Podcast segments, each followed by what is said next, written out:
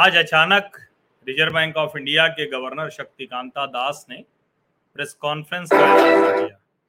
और वो press conference आज अचानक रिज़र्व बैंक ऑफ़ इंडिया के गवर्नर शक्तिकांता दास ने, वो प्रेस कॉन्फ्रेंस निश्चित तौर पर अभी की स्थितियों में बड़ी महत्वपूर्ण थी।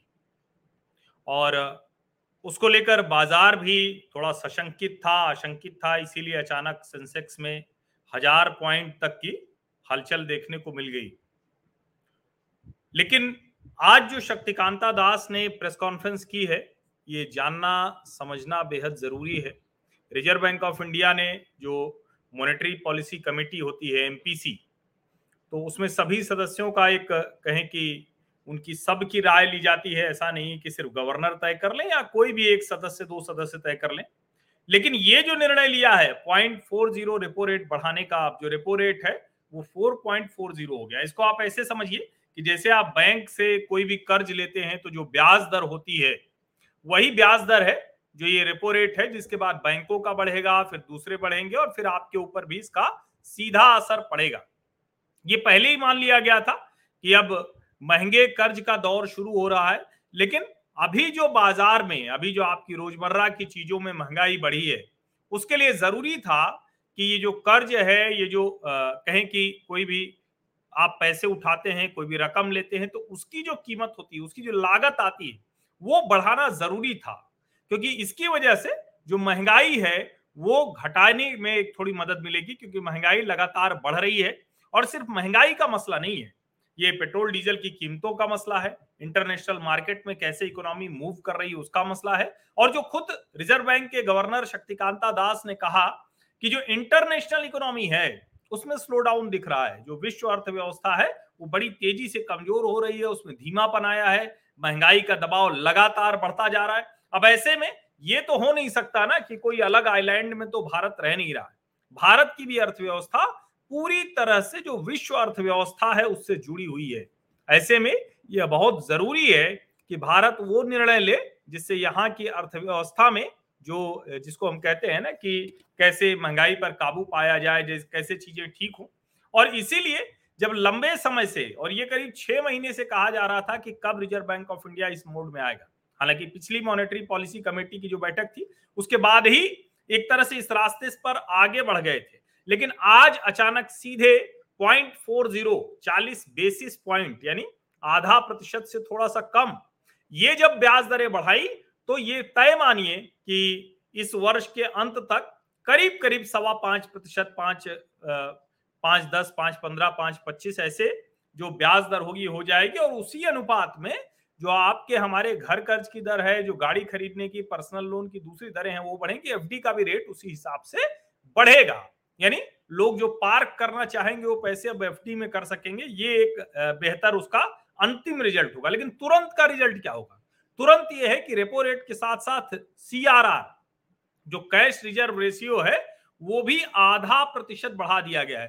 कैश रिज़र्व रेशियो का मतलब क्या होता है? कैश रिज़र्व रेशियो का मतलब यह है कि बैंक, कोई भी बैंक जो काम करता है, वो रिज़र्व बैंक ऑफ़ इंडिया की शर्तों, उसकी गाइडलाइंस के तहत काम करता है तो उसको एक तय रकम वो रखनी पड़ती है, वो रिज़र्व में रखनी पड़ती है, जिससे कि कल को कोई आपात स्थिति आ जाए, कोई बैंक के साथ गड़बड़ हो जाए, किसी तरह की, किसी भी तरह की एक कहें कि अप्रिय स्थिति बने तो बैंक के पास, जो रिज़र्व बैंक है, उसके पास वो रकम रहेगी। अब ज़ाहिर है, जितना कम सीआरआर होगा, यानी जितना कैश रिज़र्व रेशियो कम होगा, उतना ज़्यादा बैंक के पास पैसे ज़्यादा होंगे तो उतना ज़्यादा वो बाज़ार में उसको उतारेगा। अब ये सीधे सीधे चार प्रतिशत से आधा प्रतिशत बढ़ के साढ़े चार प्रतिशत हो गया।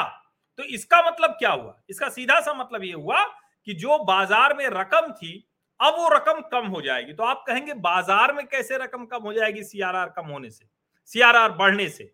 दरअसल, बैंकों के पास अब उतना रूम नहीं रहेगा। बैंक को और ज़्यादा पैसा रिज़र्व में रखना पड़ेगा इसका मतलब ये कि उस पैसे को न तो वो कहीं इन्वेस्ट कर सकेंगे, न कर्ज दे सकेंगे, न उसको बाज़ार में उतार सकेंगे। ऐसी करीब करीब सतासी हज़ार करोड़ रुपए की रकम वो वापस आएगी। यानी जो बाज़ार में है, अब चार से साढ़े चार प्रतिशत सीआरआर हो गया तो ये रकम वापस आएगी। और जो गवर्नर शक्तिकांता दास ने भी कहा कि भाई हम कोई आइलैंड तो है नहीं अलग से कि उस तरह व्यवहार करें।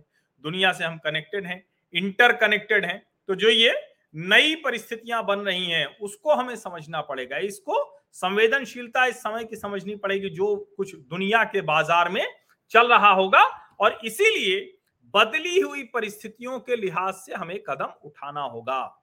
अब जैसे ही ये सब कहा था, इसको समझिए कि उसी के साथ बाज़ार में एकदम हलचल मच गई थी। सेंसेक्स और निफ्टी दोनों लाल निशान में चले गए थे। उन्होंने, और ये अनशेड्यूल्ड एड्रेस था, ये कोई तय नहीं था कि किस तरह से करेंगे। जो ये एकोमोडेटिव स्टैंड की बात कही जाती है तो एकोमोडेटिव मॉनेटरी पॉलिसी अभी भी है, लेकिन उसका एक हिस्सा अब नहीं है। जैसे जो कहा भी उन्होंने उन्होंने जो कहा कि जो बची हुई जो ग्रोथ सपोर्ट करने की बात है तो उसमें हम एकोमोडेटिव पॉलिसी के लिहाज से ही चलेंगे। एक बात उन्होंने और कही, जो बताना ज़रूरी है, आप लोगों को जानना ज़रूरी है कि भारतीय अर्थव्यवस्था इस दौर में भी बेहतर कर रही है, अपने आप को बहुत ठीक रखने में कामयाब रही है।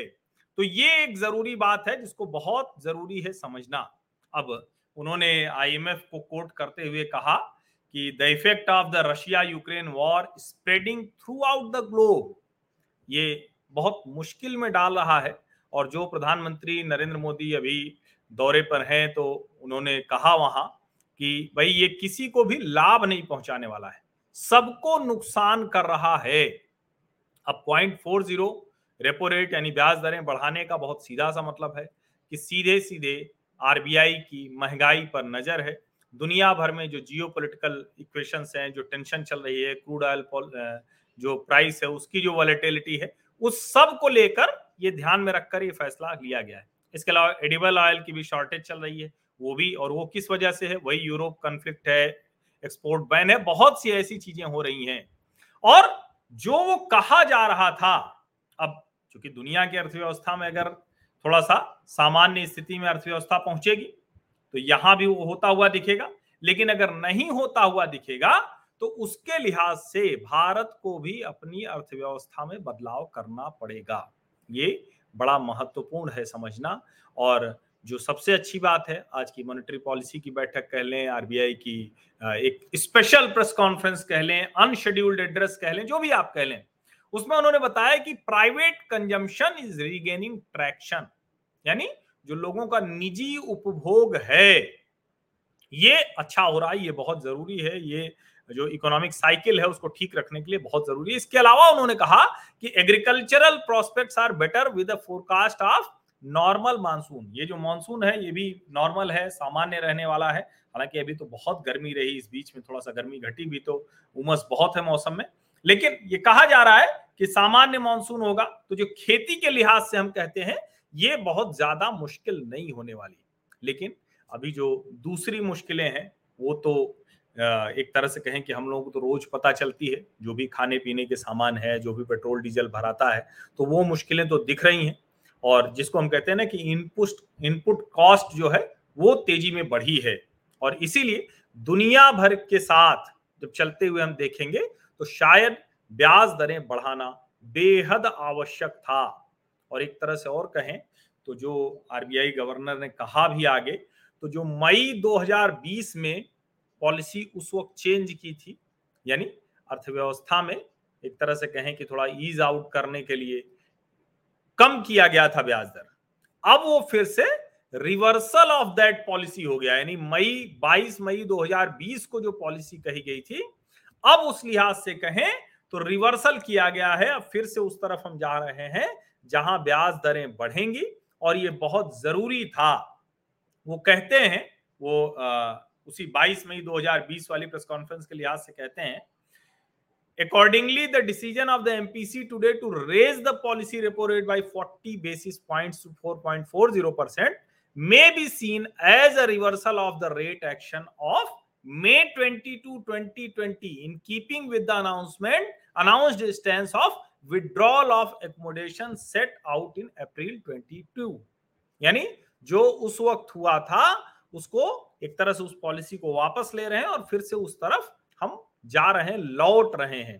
तो अब जो अर्थशास्त्री भी हैं अलग अलग लोग हैं, वो भी ये कह रहे हैं कि पाँच सवा पाँच प्रतिशत इसी साल के अंत तक हो जाएगी और जो 10 साल का बॉन्ड यील्ड है, वो भी 7.39 परसेंट हो गया है। अब बाज़ार में थोड़ा सा और झटका इसलिए था कि आज ही LIC की ओपनिंग है और उसी दिन ये आना तो ये थोड़ा सा चौंकाने वाला था। लेकिन कुल मिला के ये है कि जो अभी होलसेल प्राइस इंडेक्स है, वो इन्फ्लेशन साढ़े चौदह प्रतिशत के पार चला गया है। तो कुल मिला के ये बहुत ज़रूरी था देश की अर्थव्यवस्था के लिए, महँगाई पर नियंत्रण के लिए, ये अति आवश्यक था।